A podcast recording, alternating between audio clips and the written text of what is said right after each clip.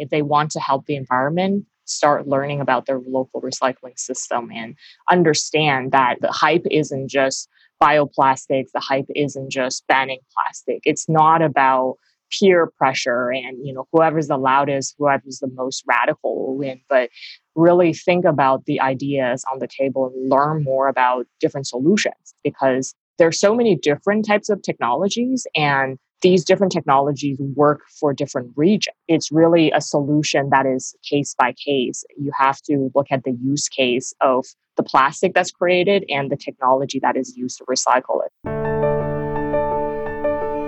Welcome to SheEO.world, a podcast about redesigning the world. I'm your host, Vicki Saunders. In each episode, you'll hear from SheEO Venture founders, women who are working on the world's to do list these innovative business leaders are solving some of the major challenges of our times. Sit back and prepare to be inspired. My name is Miranda Wang, and I'm the co founder and CEO of BioCellection. I'm Jeanny Yao. I'm the co founder and COO of BioCellection. Thank you very much for joining us today, you two. We're really excited to hear all about the crazy journey that you've been on since you met way back when. And so maybe I'll start with you, Miranda. How did you two meet, and where did the idea for BioCellection come from? Jeanny and I met in eighth grade at high school at a recycling club meeting. The two of us were uh, actually new to high school and looking for great after school activities to get involved in. And both of us chose um, the recycling club where um, students were responsible for ensuring that plastic bottles and cans are actually getting recycled. So we met each other and um, that was where, you know, we started what is now about a 10 year relationship. And uh, building multiple organizations together. You know, when, when you're through so much, it's sort of like a familial relationship um, at this point, not just uh, working together, but helping each other in our daily lives. We've moved to a totally, in, ter- in terms of Jeanny, to a totally different country. And, you know, for me, um, to a totally different state after college, because I did college in the US. We had periods where we really were the only people around that uh, we knew very well. And going through those periods together has just been an incredible journey and, incredibly strengthening our relationship. So, from grade eight to co founding a company, Jeanny, tell us a little bit about what is BioCellection? Yeah, BioCellection is an innovation startup in chemical recycling of plastics. So, our mission is to use technology to valorize plastics that are currently waste and contributing to pollution. And how we do it is that we develop advanced chemical recycling methods to turn this plastic material this packaging uh, waste material into valuable chemicals and performance materials that not only have higher value than plastic packaging to begin with, but also uh, stay in the economy longer because they're used as performance materials like people in people's cars and electronics and, and textiles and apparels rather than packaging that is used, you know, for a few minutes and discarded by the consumer why are you passionate about this? I mean, clearly you've been passionate about this for a long time, starting with Recycling Club in grade eight, which is where all great companies should be founded. I think I love it. Um, but like, why are why are you passionate about this issue? Why does it matter so much to the world right now? Both Jeanny and me, it's a pretty deeply embedded belief that if humans want to continue living on this planet, we have to solve the plastic pollution problem, and we have to do it within this generation it's really obvious that right now, you know, plastics are being found as pollution in every single part of the food chain. What we think we're putting in a, in a garbage can is going away forever could end up in the middle of the ocean just because of the way uh, the, the scrap waste industry, the waste is being transported, exported to poor countries that don't even have recycling programs and infrastructure. You know, this is a horrible problem. And if anything, it illustrates the social inequality globally. It's kind of like, I would say, the ugliest side of the global trade and globalization because waste is something that is, uh, you know, you could have places, say in California, where we have pretty clean beaches. And then you go to places like Indonesia and the pollution is everywhere and they have the densest biodiversity in, in the oceans. It's clear that this plastic, no matter how amazing of a material it is, has no place in our environment. And what BioCellection is doing is we're turning this challenge into a bigger opportunity. From the perspective of what do we do, you know, a lot of people are advocating for banning plastics to reduce it. We're in favor of that as well.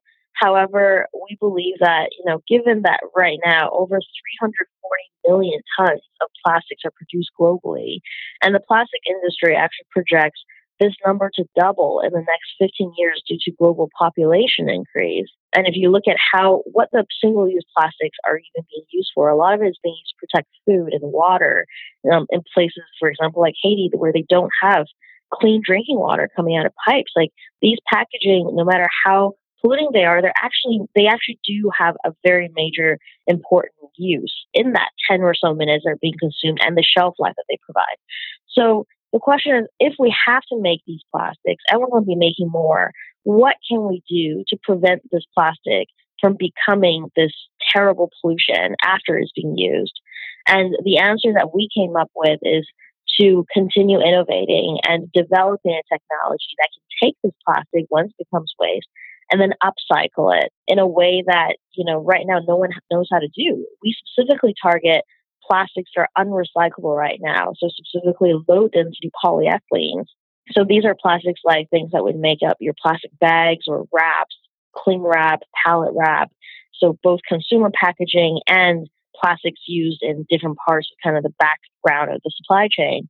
We take these plastics, we break them down completely to their essence, so to their chemical building blocks, and then we build back up, not to the same plastics, but to higher value performance materials that can be used in advanced manufacturing and turning them into materials that can be used for many, many years. So this, in our opinion, is the solution. It doesn't only cut pollution in the end, but it also by circularizing the, the, these molecules and, in you know this the circular economy, we're able to reduce the amount of fossil fuels and the carbon emissions that are created in producing these chemicals traditionally and also in making these these performance materials. So there's multiple benefits. We believe that this solution is inevitable. I just have a question. I mean, you just mentioned it, and I was going to ask a little bit about the circular economy. This is for either of you. Do you view yourself as as part of the circular economy? Is this the future that we think we're going towards? I think that the current circular economy is mostly about turning, you know, the same type of plastic back into this same material, right? To to be able to circularize so you don't have to extract virgin uh, oil to create this packaging. Um, but we see ourselves as contributing to a new type of circular economy because inherently plastics are coming from uh, petrochemicals and they're stuck in this cycle of technical materials, right? So plastics can only make things that are plastics or fuels or of the sort, right? Things that are used uh, in the industry and supply chains. And then there's this whole other cycle of biological materials that people are creating, you know, like bioplastics, and then they those things would, would break down. But there's no overlap of the two right now. Traditionally produced uh, plastics are not able to enter the bio cycle to be turned into compounds that can essentially break down at the end of life. So what we're doing is really interesting because it it's taking a traditional technical material and turning it into molecules that can actually feed into both the technical cycle and the biological cycle. So, for example, the output of our novel chemical process is a group of uh, chemical building blocks, as Miranda said. These are called dicarboxylic acids. And these are actually biological compounds that humans create in our bodies. So we, these are breakdown uh, components of uh, certain types of sugars. If you release these compounds into nature, or you know, if animals ingest certain amounts of it, um, they're actually biodegradable. They're uh, perfectly harmless in nature right? So they can break down. They can also be used to make biological compounds, like they're used in the food industry as additives, they're used in pharmaceuticals as additives, they're used in personal care and cosmetics, right? So that's a that's a totally biological path, right? Because eventually at the end of life for these types of products you, do, you don't really generate any waste or it's, it's waste that you can put down the drain and that's fine these uh, chemicals can also be made into things I was talking about earlier, such as performance materials. So these are back into the technical realm again, but in a higher value chain. So these are performance materials like nylons and polyurethanes. These are essential for building homes and cars and you know even airplanes. They're uh, really high quality high functioning things. Um, and they're the building blocks of, of these higher grade materials. And the way that we're doing this circular economy with the way we're recycling the molecules is we're not breaking down the plastic packaging into the same monomers that create the low value technical plastic packaging, but we're transforming these small molecules into versatile chemicals that can feed into mm-hmm. so many different applications in both technical and biological cycles. Mm-hmm. And they have so high of value, final value, that the margin created from that recycling really makes sense for this recycling effort, right? Mechanical recycling is not working today because there's no market for the end materials. They're so low value and they're not good enough quality that they can't compete with virgin grade plastics. So our approach is really, you really have to check all of these boxes. Um, you have to make a versatile material that can go into various different applications. You have to create this end product has to be high enough value to justify the recycling cost it has to be able to allow more opportunities in both technical and biological cycles. So that's how we see that you know we're contributing to a new type of circular economy that is more beneficial because it just gives more opportunities for these molecules that are stuck in the traditional petrochemicals to be used in different parts of our economy different parts of our supply chain the word transformation and i mean taking a product and breaking it down to actually create an even better product after it's transformed to me is really fascinating.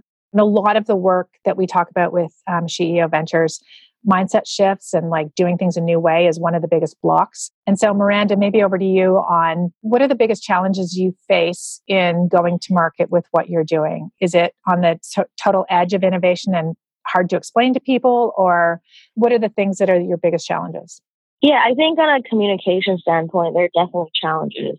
Plastics, there are, there are many types, especially when it comes to packaging materials. Um, you may have noticed that the triangle logo for you know recycling has numbers in it.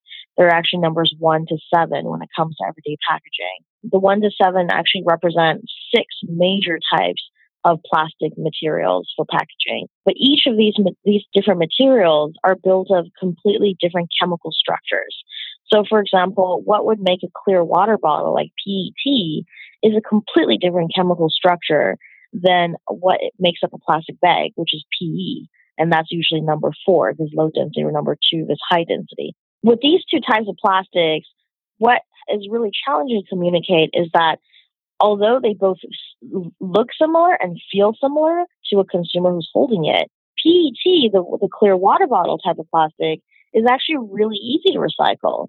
We have always had mechanical and also now chemical ways of breaking down that plastic and recycling it. And that's due to the chemical structure enabling pretty easy fixes for it, for it to be recycled in a circular fashion.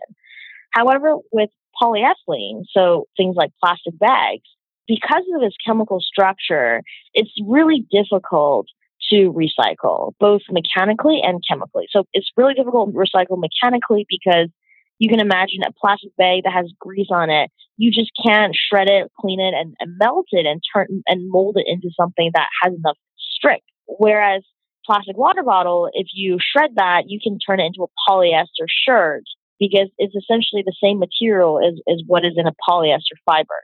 It's a little hard for people to understand that these two materials have to- totally different technical challenges when recycling. And because of this, all of the companies that are claiming to be using post-consumer recycled plastics are only using the PET or the water bottle type of plastic. And people think that, you know, that that, that is uh, closing the loop, but it's not because there are five other plastics, numbers two to, you know, seven. The seventh type is sort of a miscellaneous group. But there are five other main types of plastics that are not in the picture right now. And those are the plastics that are causing the ocean pollution. Those are the plastics that right now we have very poor economics justifying the recycling for. Whereas the PET plastics have always had really great waste scrap markets. So what BioCellection is creating is a solution for the unrecyclable plastics. They're unrecyclable because the current mechanical means to recycle them do not yield a quality product that people can sell at a profit. So nobody is recycling those. And we believe that this problem is largely due to a lack of, you know, technology allowing a, higher value product to be created. So we have been targeting this. So the challenge has always been how do we communicate with it to a consumer at the end of the day where we make a you know performance material that's made from trash bags from polyethylene and somebody else makes a t-shirt that's made of polyester from recycled water bottles. But the total experience the the challenge of doing both of these things are completely different right? They're completely different. And what we're doing is actually something that contributes to closing the gap and solving the pollution problem by either preventing materials that would otherwise go into the oceans or landfills from getting there, or we're actually going to be in the next phase working with groups that actually recover these materials from the oceans. It's a question of how do we communicate this to people out there so that people understand that you know it's the stuff made from recycled PE or polypropylene or polystyrene that are really, really solving the problem. Whereas recycling a PET is, I wouldn't say is a greenwash scenario because it's still valuable. It still needs to be recycled. But it's by far right now the only thing that we talk about when we talk about recycling plastics, and that needs to change. Just to dig in on that for a second, though, like, is the consumer isn't actually your customer, is it? You're going directly to businesses? We're B2B. Uh, we are sort of in the middle of two different industries. We have two groups of customers, and, and currently they're both uh, business type. So on the front end, we are a recycling service. So we'll take these unrecyclable plastics and recycle them for a fee. Currently, waste plants and recycling plants, they when they cannot recycle these plastics, they take them to the landfill and pay the landfill a tipping fee to just dispose of it. So they would rather pay us the same amount to get it recycled sustainably. So that's one group of customers. So they're uh, you know waste plants, recovery plants, and usually they have a contract or relationship with the city government. So that group is the upstream set of customers. And then we have this process that turns this waste into products, right? So these are chemical material products. So we're selling to downstream material buyers. So these are people who uh, would buy 3D printing filaments or really high grade nylon pellets to do molding for a car part or it can be something that is more consumer facing. Maybe individual product designers can buy the starting material and create small parts for their design projects. But we foresee ourselves you know in the longer term be mostly b2b because that's where the volume comes from. We want to be turning a lot of plastics into a lot of products and be able to get these products out into the economy without having to try to sell to individuals. But the initial plan is that as we are still scaling we will be producing small quantities in the beginning and testing these products out and uh, putting them into the marketplace for individual designers to come and, and try them out and use them, that is a really great way to get started. And then we can get some validation to move into industry.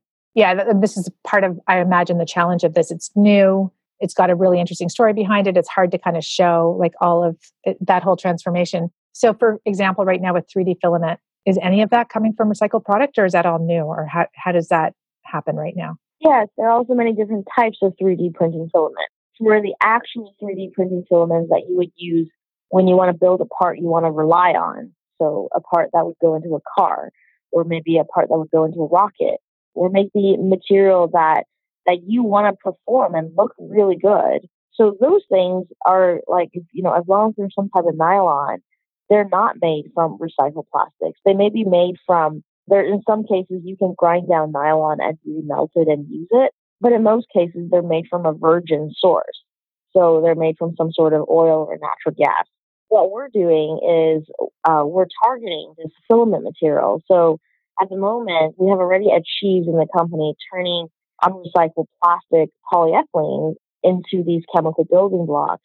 And what we're doing right now is building up from the chemical building blocks to these uh, performance materials. Our first targets are uh, both making a nylon and also polyurethane. And we're going to choose the best of either material as our first product to launch. Let's go back to like how this became a business. So take me from you finished university, you've stayed in touch throughout this. What did each of you study and then how did this become a business and how did you get off the ground? We did a high school science project together and that was where we started sort of incorporating science and innovation into a, a, technical way of thinking and solving the problem, in addition to the community awareness and all of these things that we were doing in our high school. When we graduated high school, we actually went to separate colleges. Miranda went to U Penn, where she studied molecular biology and uh, philosophy and engineering entrepreneurship. I went to University of Toronto in Canada and I studied biochem and environmental science. And the reason why we were both focused on the sort of the bio realm of science was that that was our initial approach to, you know, how do we break down plastics? We were just thinking of breaking it down right? If we, it'd be so great if we just break it down and it would be harmless. And, and we were looking at these papers on biodegradation. So that's what we did the science uh, research project in the science fair. And we continued studying these fields in college. And then when we were, I think, junior year, after junior year of college, we found this opportunity to join a biotech accelerator, where this is where we formed the company, we incorporated, we named it BioCellection. We were still trying to use a, a biological way to not only break it down now, but to create some type of value. You know, that was when we realized, oh, you know, nobody's going to fund a technology where you're just reducing waste but not generating anything valuable because you need money to kind of fund that process to, to run it so we were brainstorming things like you know what can we make out of bio that was the idea that we sort of started working on while we were still in school. So the last year of college was kind of crazy for both of us because we were still full time in school. We were trying to finish our degrees last year.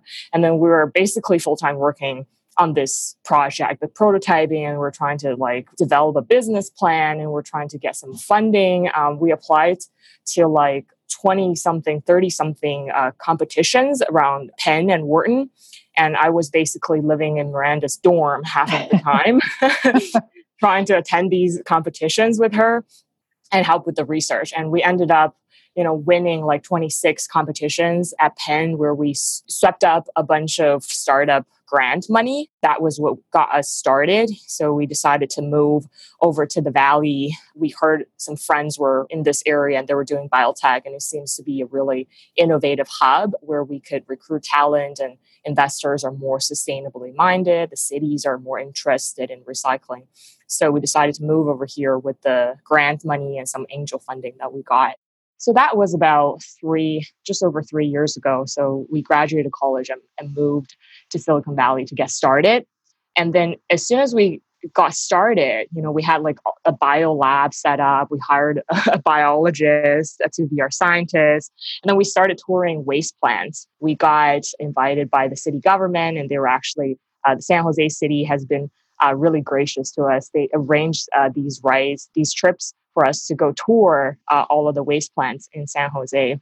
And then we started learning about the waste materials. And it just really uh, dawned upon us that there's so much contamination on the plastic surfaces and there's so much volume of plastics that we realized that the biological methods that we were working on wasn't wasn't going to work just because it's so slow and uh, doesn't do well in the presence of contamination. So we had to go back to the drawing board and say okay what do we do now, right? Like, what is a much more practical and feasible method to recycle these molecules, turn them into something else that's more valuable? Inspired by this, you know, biological pathways, we were we were originally thinking, you know, how do we make biodegradable compounds that can be made into other things? So we were still on that line of thinking, but we switched to a chemical method. It's a type of chemical recycling that enables us to turn a technical material into a biological uh, set of compounds. So that's how I think our twisted, kind of twisted journey was what actually allowed us to arrive at this innovation that you know other people have not been thinking about and it's it's a very different and it's very challenging type of science to do we were able to recruit a lot of help. We had advisors from industry and academia that were uh, helping us on the project. And eventually, when we got enough money, we were able to recruit uh, full time uh, PhD scientists. And they have just been phenomenal. Now, Miranda and I don't do any of the lab work and have a whole R&D team that is just you know here they're here like 10 hours a day and they're just really committed and really passionate about the work they do let me just guess on what this might look like. But you're both 25 or younger. Yeah. And you've got this team of uh, PhD researchers and scientists working there. So, how's that work? That uh, whole age gap thing going? I would say it took us about one and a half years or two years to get really experience at, you know, understanding what it takes to, to manage them and help them be at their best. The way that I see it is not so much that you know, they're our employees and we're their employers, but it's really a team dynamic. We have seen is that what Jeanny and I bring to the table are completely complementary to what the typical kind of PhD inventor scientist that we bring on.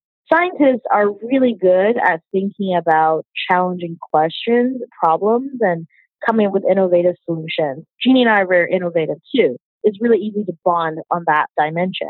However, scientists typically don't want to take on that risk of having an you know unstable income or having to go out there and fundraise and present to a lot of people and make things sort of provocative or or just explain to people all the things in a way that is not difficult to understand for five year old.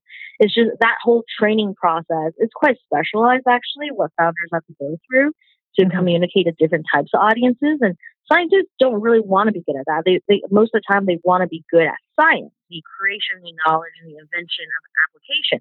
Whereas on the other hand, Jeanny and I, my passion are in solving the problem.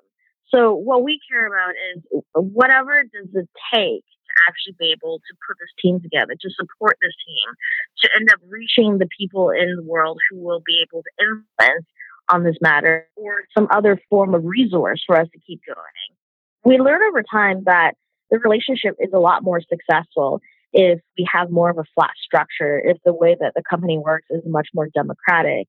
We provide to the scientists what they need to be able to thrive in the environment. They want a place with flexibility where they can have flexible hours, where they're trusted and not micromanaged so that they have their own schedules. And one thing that we have gotten very lucky with and, and finally was able to successfully implement was Dr. Jennifer Leroy, who is our director of R&D, joined at the beginning of this year. At the time when she joined, she was a product development scientist who was working on formulation for chemical products. And but it became really evident that she's really good at working with different people, and she's really good at working with scientists who sometimes may not want to communicate to others in the team, who might be more of a individual or siloed, you know, worker. And she's really good at putting together the bigger picture for R&D and helping people figure out how their everyday work would fit into that picture and had, helping them um, set goals and managing that. What we've basically learned is, you know, if you have a really competent scientist who can also who also really has a passion for management, then having this person manage other scientists and for us to really just be able to trust that our team is on route to to achieving those goals, setting those higher goals, you know, on our end, and then making sure that that is that is being trickled down and being implemented on the daily experiments and reactions. So, you know, it's it's about building up this type of infrastructure and having the right people.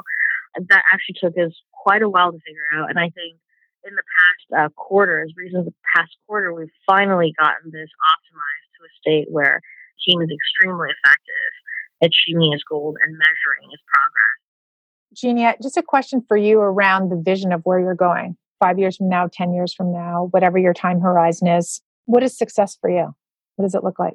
Yeah, that's a great question. We've been thinking a lot about the vision. We're actually going through a rebranding process to fully have an updated representation of our identity as this chemical recycling company. And we've been thinking about this vision a lot. Our ultimate goal is to transform the way that our society currently sees plastic waste from a source of pollution to a va- valuable resource, uh, to you know a material resource that can really fuel the rest of the economy by transforming these molecules into other valuable products. Our mission is to develop technologies and uh, scale them up to enable this type of societal impact. Five years from now, according to our current timeline, we're going to have a commercial facility that processes upwards of 10 tons of material per day. That'll be the first commercial facility where we have a, somewhat like a chemical plant and we will source plastic waste and produce these valuable materials. But in the longer term, we really want to have this technology in different parts of the world, right? Not just in the US, but also in developing countries and provide an incentive for people to start picking up this trash to see it as a as a valuable resource and to be able to help communities recycle if people can start getting paid to pick up this material they will right that's what we've seen with water bottles as miranda said in these communities water bottles are recyclable they have markets so people go and pick them up but they leave the plastic bags and all the uh, flexible packaging behind but now we want to be that solution that will incentivize them to also pick up those trash. Ocean pollution comes from land, right? So, so if you start picking things up from your community, if you start picking things up from the beaches, that is the best way to stop pollution from entering the oceans. So, our really long term vision is to create a sustainable supply chain based on waste and have different parts of uh, people within the current existing infrastructure for trash picking, for waste transportation to all recognize that this is something valuable that we want to start collecting. That's amazing. I have a question for both of you, and maybe we'll sort of end on this note. But first of all, want to thank you very much for using your leadership in the world and your genius to be solving one of the most uh, important problems that we have these are women in our network that are working on the world's to do list. I'm very thankful that you're doing this. If you had an ask of people that are listening, whether it's behavior change on their part or something that you need for your venture, uh, what would that be? And maybe we'll start with you, Miranda. Yeah, I think it's a time where everybody, from a consumer angle, really begins voting with their wallet. We don't have very much more time to send a signal to the businesses out there that they must adopt more sustainable materials and sustainable practices. When it comes to how fast these new recycling innovations can scale up and make it into the market, it's, it's all a matter of economics, right? And in businesses like ours and other recyclings for plastics, we're competing against the petrochemical industry directly. The petrochemical industry is operating on natural resources they're pumping out of pipes that are already built decades ago. They're using infrastructure and plants that have already fully depreciated. So essentially, all they're paying are basic raw material costs and labor.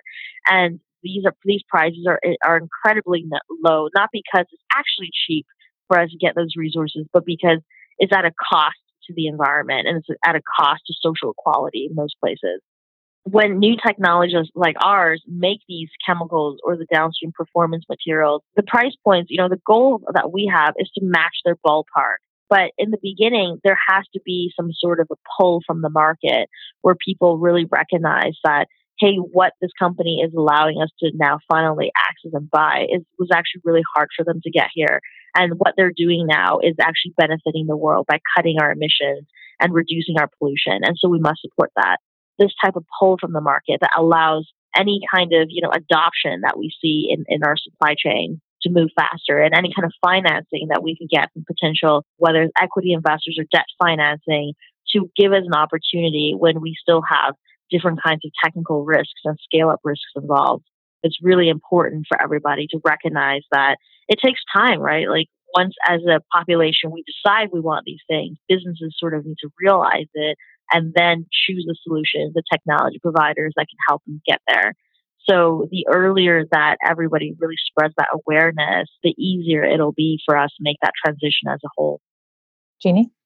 Education on the different types of plastics and the recycling systems regionally is very complex, but it's something that consumers would really benefit from. If they want to help the environment, start learning about their local recycling system and understand that the hype isn't just bioplastics, the hype isn't just banning plastic. It's it's not about peer pressure and you know who's whoever's the loudest, whoever's the most radical will win. But really think about the ideas on the table and learn more about different solutions because there's so many different types of technologies and these different technologies work for different regions. It's not that bioplastics are not good or, or pyrolysis is not good entirely.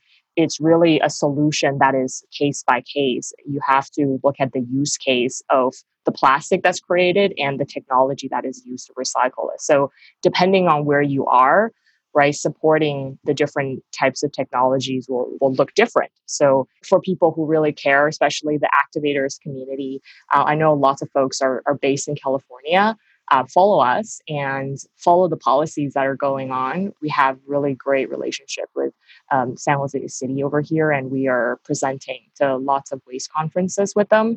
And this is something that is going to influence the other states. You know, all of the regions have are, are at different stages of technology with their sorting, right? So this our technology is going to spread in the country in a different different way based on region. So based on where you are, uh, you can really get involved by learning about your local policies and recycling systems and what technologies are available. And if you're in California, definitely follow us and keep updated. Awesome. Well, thank you very much for your time and good luck building this out. I know that you're going to create a market for this. We're so excited to learn so much more about what you're up to. So thank you for your time today and take care of you too. Yeah, thanks. Thank you, Vicki. Thank you. Thank you for listening to the SheEO.world podcast. If this conversation resonated with you, please share it with a friend and subscribe on your favorite podcast player. If you'd like more information about SheEO, please visit us at SheEO.world. That's S H E E O dot world.